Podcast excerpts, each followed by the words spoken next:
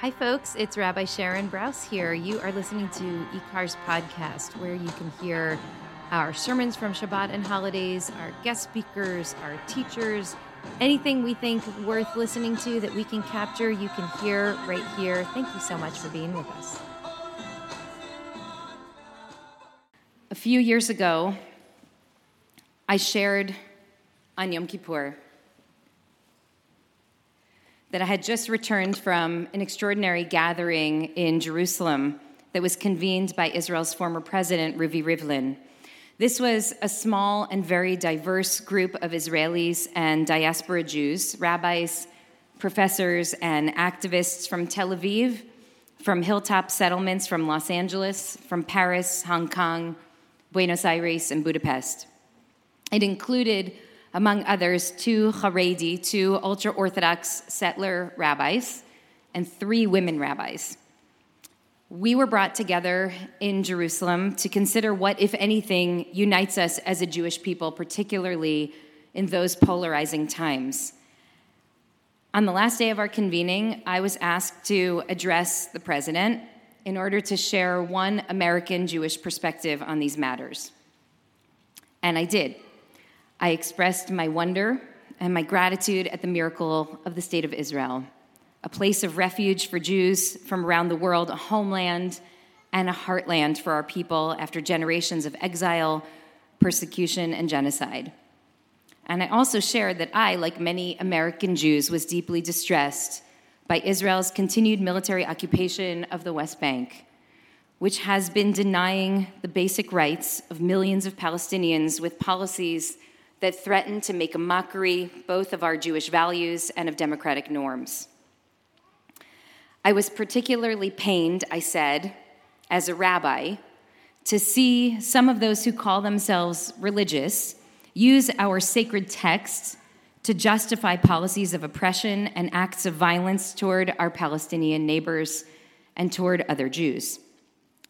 After my talk, one of the ultra Orthodox rabbis, a leader of the settler movement, confronted me in great distress. He accused me of spreading lies and maligning him and his community. And as he spoke to me, a number of people gathered around us to witness this heated exchange. And then I heard him say that he was not only angry, he was also hurt.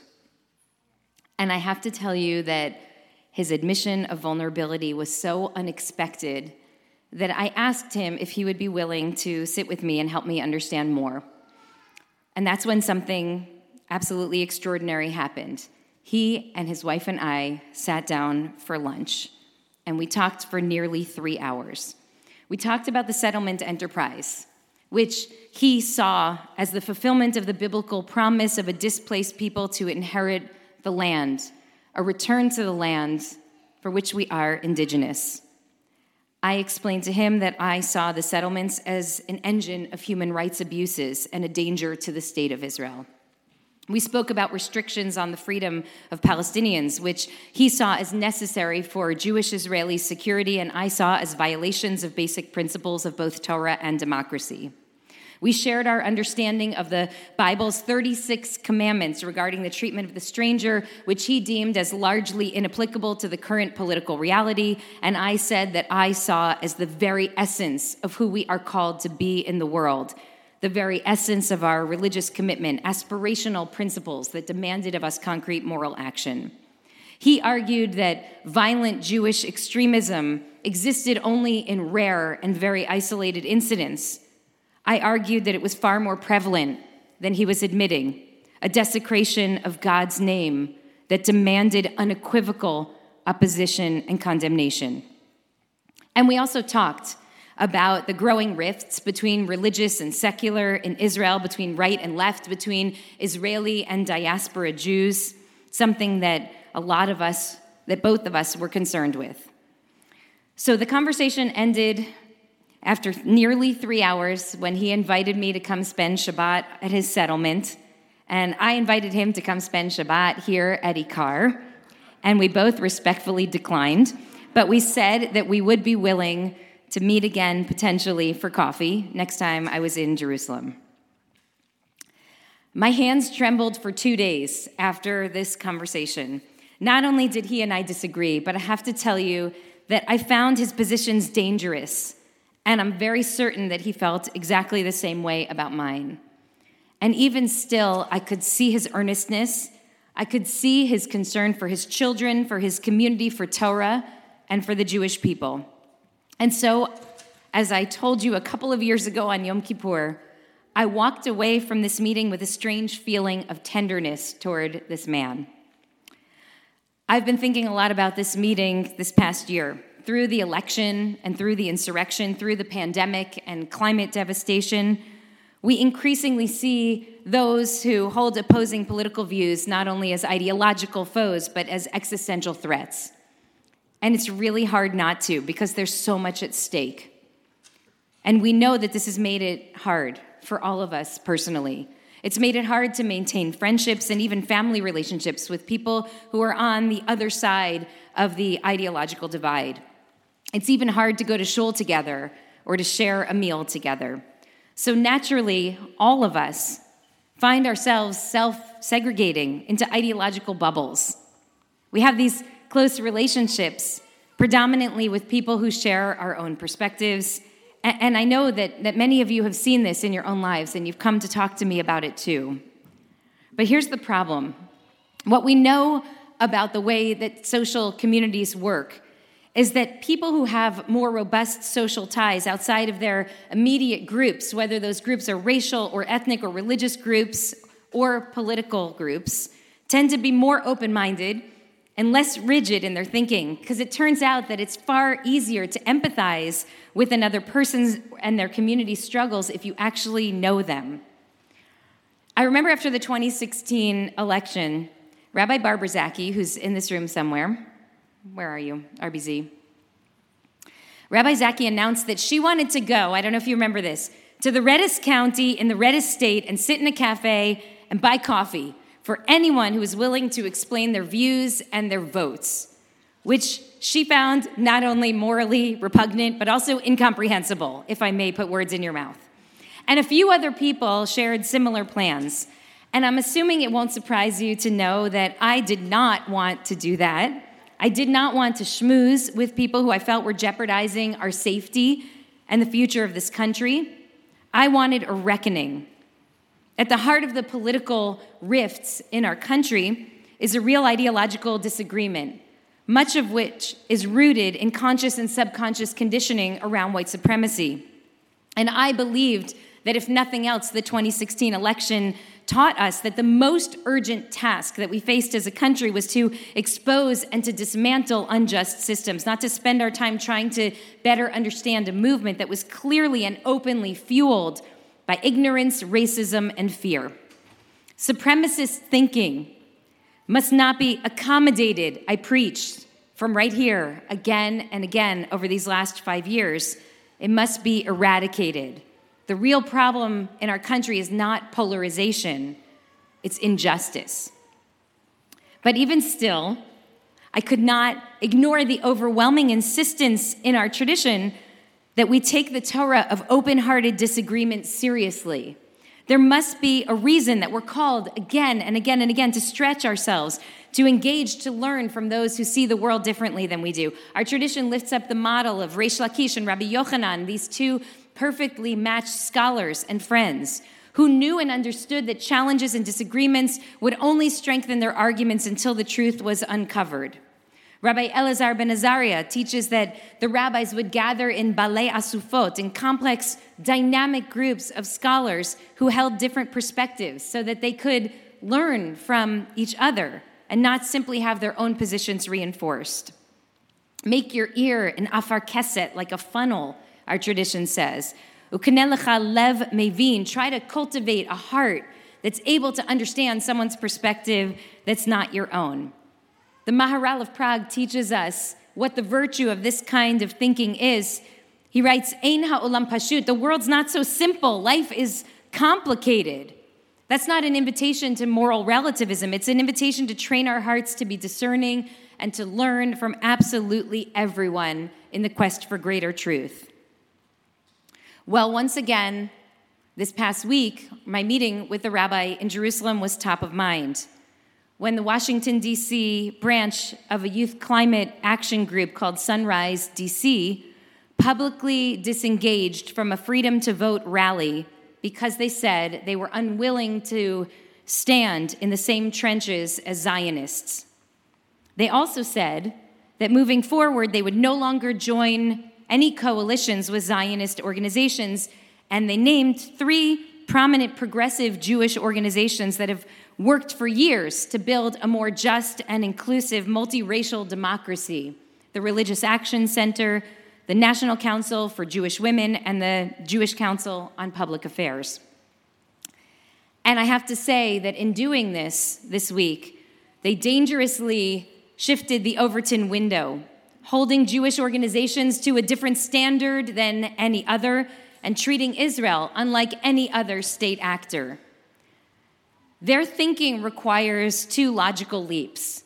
First, the absolute and categorical alignment of Israel and all Israelis and all supporters of Israel with villainy. And second, the notion of villainy by association. Any Jew, according to their thinking, who does not actively distance from Israel is responsible for its worst policies and positions. This, to be clear, would mean that about 90% of American Jews, including many of the people in this community, would be expelled, expunged, excommunicated from their movement for climate justice. And this is clearly anti Semitic. And it's not only anti Semitic, it's also foolishly self destructive. As Representative Jamie Raskin so perfectly said this week, for the life of me, at a time when racism, anti Semitism, and right wing authoritarianism are on the march in the United States and all over the world, I cannot comprehend the political or moral logic of this statement from a progressive group committed to saving humanity from climate disaster. Anti Semitic, self destructive, and reflective of the same kind of narrow thinking that's made public discourse in our country so toxic. And I say this today with great sadness. It's personally painful for me and for many of us. I say this in the hopes that speaking honestly about anti Semitism will awaken sensitivity among friends and allies that is now sorely lacking in many of these justice spaces. As Lirit mentioned earlier, Many of the most well known epic stories of the Torah appear in this week's Parsha. And in one of those episodes, Abraham famously stands before God and argues on the strength of his moral intuition that the people of the wicked city of Sodom should be saved. If you read this text closely, he actually engages in a very sophisticated moral sleight of hand. First, he asks God to save any innocent people who live there, and then he demands that God save the whole city on behalf of whatever innocent people live there. And my dear friend, Rabbi Claudia Kreiman from Boston, has been lifting up the teachings lately of an 18th century Ladino rabbi named Yaakov Kuli, who writes in Yalkut Me'am that Abraham understood that God wanted to judge the entire city of Sodom without paying attention to individuals.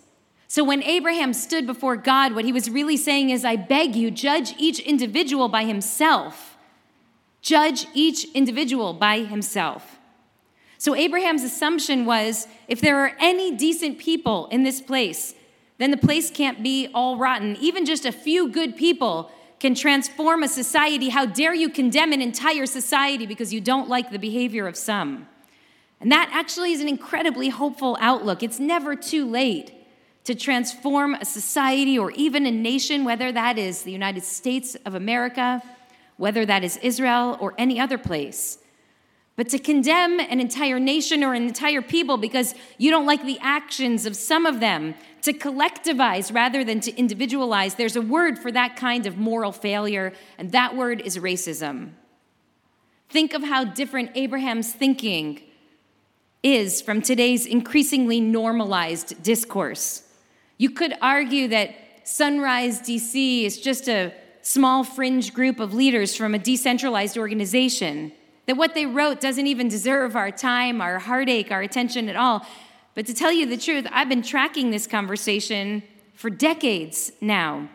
I have heard warnings for at least a decade and a half that soon there will be no place for Jews in movements for justice unless they explicitly disavow Israel and identify as anti Zionist. And of course, warnings like that, statements like these, they only serve to push us all further away into our own silos. Who wants to be in a place that held so much disdain for us, for our history, for our people? So we respond with our own condemnations and our own restrictions. Maybe you read in this morning's paper that the state of Israel just yesterday condemned six Palestinian organizations, some of the leaders in Palestinian civil society fighting for human rights, as terrorist organizations. And it's not only the state that does that. In 2010, Hillel International established standards of partnership. Do you know about this? That prohibit Hillels from co sponsoring events with organizations or individuals that are deemed anti Israel, even if the program has nothing at all to do with Israel and Palestine. Critics of this policy, including some of my friends who are directors of Hillels themselves, have said that these standards effectively cut off the possibility of real encounter and partnership with any Palestinians on campus and with many of the other groups that could probably benefit from being in relationship with the Jewish community, frankly, and vice versa. So here's the problem, folks. The only way we learn from each other is by engaging each other and by listening compassionately, even when it hurts. And yet, we've made it almost impossible to actually engage one another. So I want to close today by telling you a coda to the encounter I had with my lunchmate in Jerusalem a few years ago. In August, just two months ago, in Israel Hayom, there was a report, an article, that said that this same rabbi issued a bombshell, a bombshell statement aggressively condemning violence in his community and supporting the rights of non Orthodox Jews to gather and to pray at the Western Wall without being harassed. And, and some of his supporters, his most zealous supporters, were outraged and they were confused. They read his words as a kind of betrayal and the rabbi explained that he felt compelled to speak out publicly against what he saw as a dangerous set of norms and even violence emerging in his community. So everyone's asking what caused his change of heart. And his associates are quoted in this article saying that it was a couple of meetings that he had had a couple of years before with a few people whose perspectives differed greatly from his own. One of those encounters, they say, was the lunch that he had with me. so I don't know. To be honest, I don't know how pivotal that meeting really was in the development of this rabbi's thinking. And it, it's not lost on me that clearly he was already open to risking the opprobrium of his entire community by even showing up at a conference with, God forbid, secular Jews and women rabbis. And yet, his growing openness to acknowledge the danger of violent extremism in parts of the religious and ultra nationalist community feels really significant. I can tell you that from my side, our lunch has convinced me of something counterinstinctual, which I needed to be reminded of again this week after the Sunrise DC statement that we can't give up on each other. I'm thinking back to RBZ, to Rabbi Zaki looking for coffee dates in Boone County, Arkansas and I had clearly created a false binary, which I now regret. The choice today is not between justice and human understanding. Clearly, we need one in order to achieve the other. We might feel more righteous talking only to ourselves, but the only way that we grow in empathy is by encountering the other.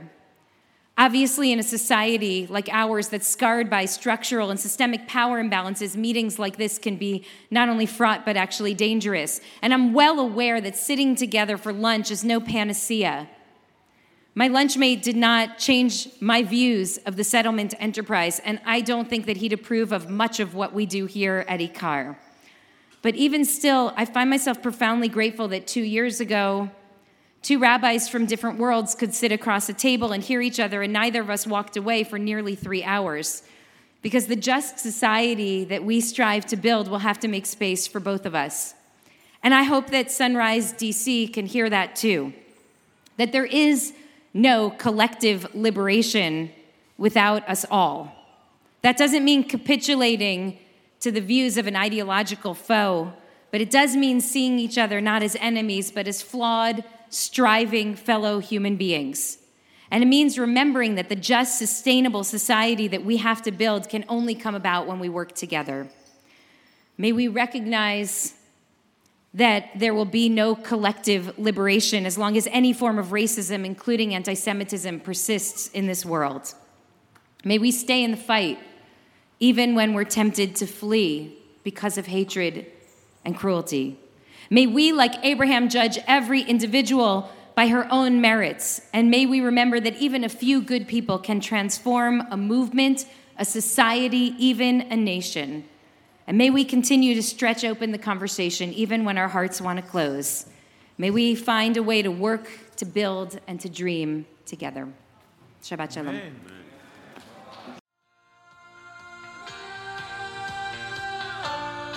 Hi, it's Mayim Bialik, actor, neuroscientist, IKAR member, and lover of all things Jewish. Do you like what you're listening to? Please consider donating to IKAR so that we can continue creating more podcasts and fulfilling our mission of harnessing untapped energy in the Jewish community to reanimate Jewish life, embody moral courage, nurture the spirit, and work to decipher what it means to be a human being in the world today. Why don't you visit our website at ikar-la.org and give today?